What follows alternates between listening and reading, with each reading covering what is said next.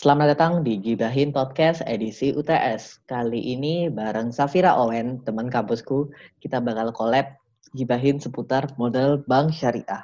Oke, thank you Owen sudah mau tanya-tanyain soal model bank syariah nih. Ya, kita mau bahas seputar model bank syariah. Kira-kira mau tanya apa aja nih?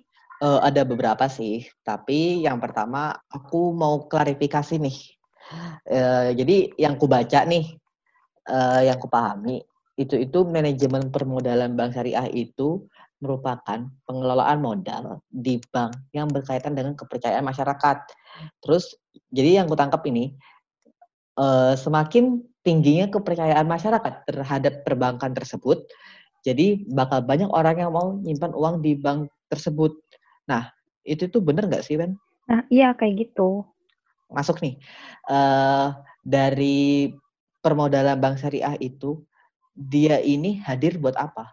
Jadi, modal itu punya tiga fungsi. Yang pertama, sebagai penyangga untuk menyerap kerugian operasional dan kerugian lainnya.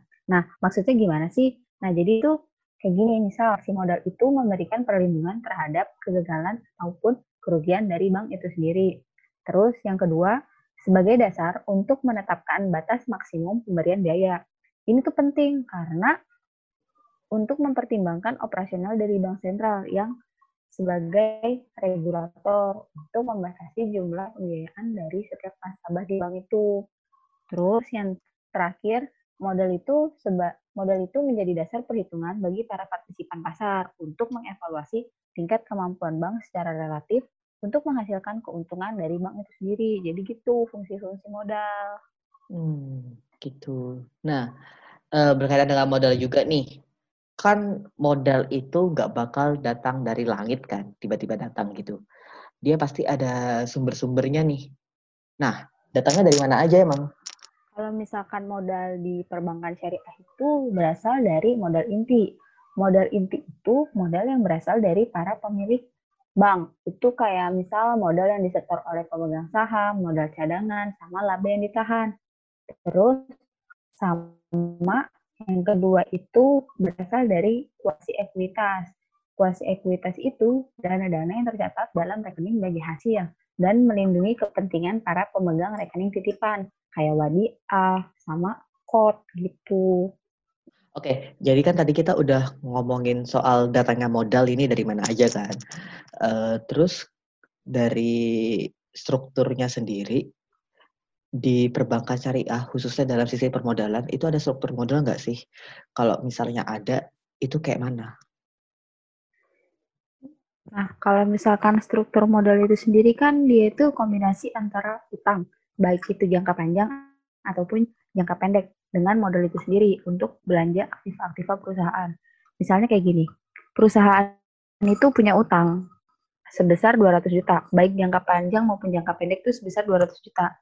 Terus dia juga punya modal sendiri 300 juta. Nah, struktur modalnya itu berarti uh, dikatakan bahwa 40% aktifanya itu berasal dari utang, sedangkan 60%-nya itu berasal dari modalnya itu sendiri. Nah, perubahan struktur modal itu bisa menyebabkan perubahan nilai perusahaan, sehingga muncul beberapa teori tentang struktur modal.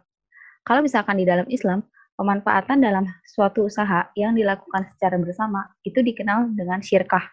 Nah, syirkah itu para pihak menyertakan modal untuk menjalankan suatu usaha yang tidak lain untuk supaya modalnya itu berputar dan mendapatkan keuntungan. Jadi berkaitan dengan modal tadi nih, uh, dari kepercayaan itu akhirnya udah mulai banyak nih uh, orang yang bersedia untuk menanamkan uang ya di bank tersebut baik dari investor dalam bentuk saham maupun yang lain ataupun dari nasabah sendiri dalam bentuk setoran tabungan. Nah, tentu dong dalam mereka menyimpan dananya di bank ini mereka nggak bakal uh, sukarela dong uh, nyimpan uangnya. Tentu ada sebuah return atau imbalan yang bakal mereka harapin. Nah, dalam sistemnya pengaturannya itu bagaimana sih, Wen?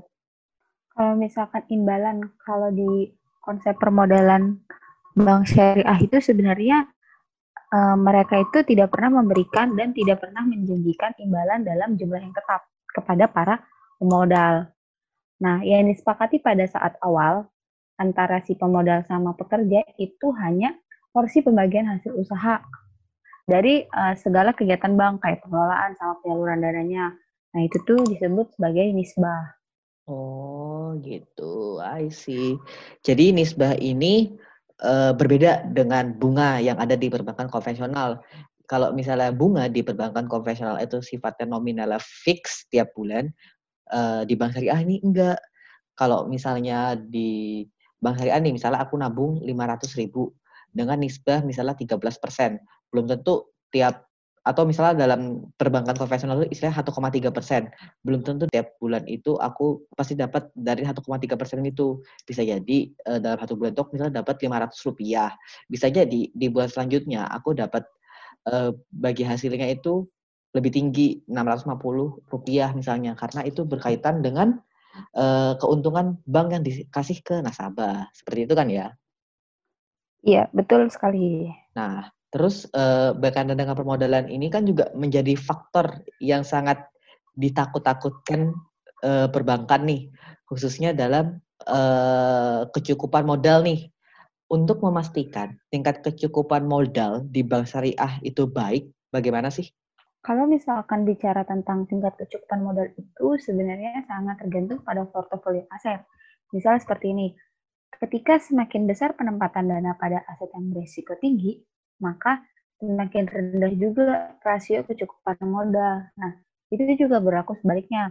Kayak penempatan dana pada aset yang berisiko rendah, maka dapat menaikkan tingkat kecukupan modal. Nah, tingkat kecukupan modal itu dinyatakan dalam suatu rasio tertentu yang biasanya sering disebut sama rasio kecukupan modal. Oh, gitu. Terus nih, Wen, uh, aku pernah juga nyari-nyari soal artikel yang berkaitan dengan implementasi atau prakteknya perbankan syariah sendiri di luar negeri nih. Terus ada satu yang kutemukan itu tuh perbankan syariah yang ada di Timur Tengah nih. Dan banyak banget literaturnya yang membahas mengenai perbankan syariah di Timur Tengah sendiri. Yang aku bingungin nih dan pengen tahu, kenapa sih dengan perbankan syariah di Timur Tengah dan kenapa juga uh, sampai mereka itu dijadikan salah satu bahan literatur, bahan kajian terkait bank syariah itu sendiri. Nah, kalau misalkan di perbankan syariah Timur Tengah itu memang ada keunikannya.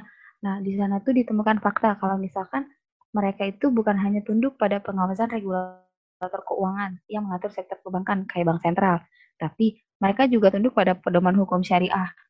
Nah, yang mengatur mengatur transaksi-transaksi keuangan, produk, dan kontrak mereka itu sendiri. Nah, dari karakteristik karakteristik itu diharapkan akan berdampak pada keputusan struktur modal bank syariah dibandingkan dengan teman-teman perbankan konvensional. Hmm. Terus nih, eh, kan dari tumbuhnya bank syariah yang di Timur Tengah nih, terus ada nggak pengaruhnya terhadap perkembangannya sendiri perbankan di sana?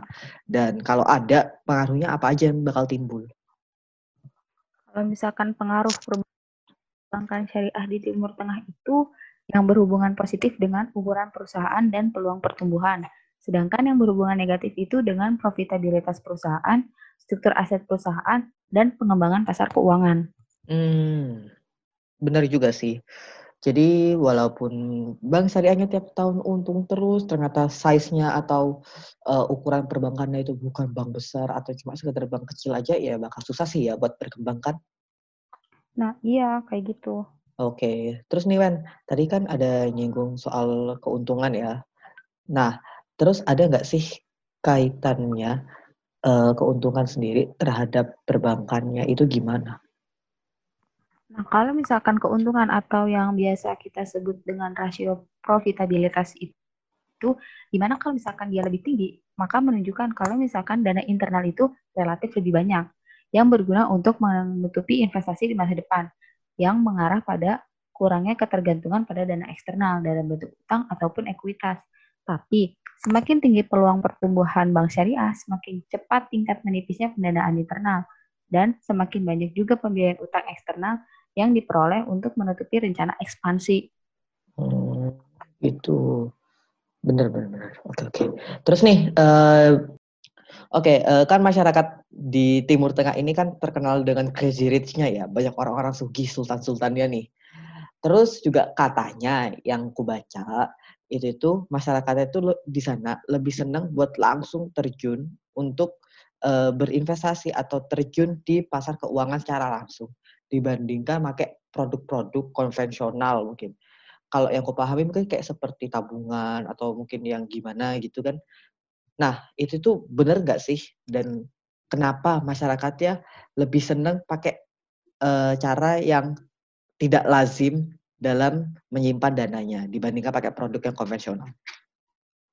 Nah, itu benar. Nah, dari penelitian itu tuh dibilang kalau misalkan masyarakat di Timur Tengah itu uh, lebih senang terjun langsung di pasar keuangan untuk meminimalisir adanya kayak biaya-biaya administrasi sama komisi-komisi gitu kan yang suka ditarik-tarikin. Nah, habis itu bank syariah di Timur Tengah itu juga cenderung lebih suka kalau misalkan sumber dana yang dimilikinya itu biaya transaksinya paling sedikit dan mengungkapkan informasi minimal kepada pesaingnya. Karena itu, manajemen bank menggunakan dana yang menghasil yang dana yang dihasilkan secara internal dengan operasinya daripada memperoleh dana dana eksternal. Oke, kita balik ke negara kita nih, Indonesia. Sekalian juga pertanyaan terakhir nih. Kan eh, perbankan syariah ini kan sebenarnya potensinya besar ya apalagi kan kita terkenal dengan masyarakat muslimnya terbesar di dunia yang jumlah populasinya di atas 200 juta orang. Nah, tapi perbankan syariah sendiri ini nih kalah dibandingkan uh, perbankan konvensional. Apa ya jelas dong juga kalah juga sama top 5-nya kan kayak BRI, Mandiri, BCA, BNI, BTN nih. Nah, terus uh, menurutmu nih uh, biar bank syariah kita bisa sejajar dengan uh, bank-bank top 5 ini kayak mana sih? Kalau misalkan dari situ mungkin ada uh, terkait dengan wacana pemerintah yang mau menggabungkan empat bank syariah anak usahanya BUMN. Itu kita harus jadi lanjuti lagi gimana? Karena kalau misalkan itu memang benar-benar terjadi, uh, itu juga bisa untuk memperkuat sektor perbankan syariah di Indonesia itu sendiri. Meskipun harus banyak evaluasinya, kayak kita harus lebih kuat dari sisi promosinya, dari sisi sistem yang harus diperbaiki, dan lain sebagainya. Kalau itu sih begitu. Oh, wacana penggabungan ya. Hmm. Menarik juga nih. Ini udah berita lama banget nih. Even dari zaman kita masih SMA, udah ada isunya, tapi nggak pernah realisasinya gimana. Menarik juga sih, tapi meskipun juga masih banyak yang perlu diperbaiki yang kayak tadi. Terus juga mungkin uh, perbankan syariah kita mungkin juga perlu ya kayak disuntikan modal lebih banyak lagi. Iya perlu karena kan untuk memajukan dari perbankan syariahnya itu sendiri. Alright, thank you Owen yang sudah ngeluangin waktunya buat datang ke Gibahin Podcast, buat jelasin soal permodalan Bank Syariah nih. Iya, sama-sama. Semoga bisa bermanfaat juga buat semuanya yang mendengarkan Gibahin Podcast kali ini. Oke, thank you juga buat kalian yang sudah dengerin Gibahin Podcast. Uh, jangan lupa buat follow at Fahrizan AR dan follow temanku ini. Apa, Wen? Akunmu? Safira Sati 02.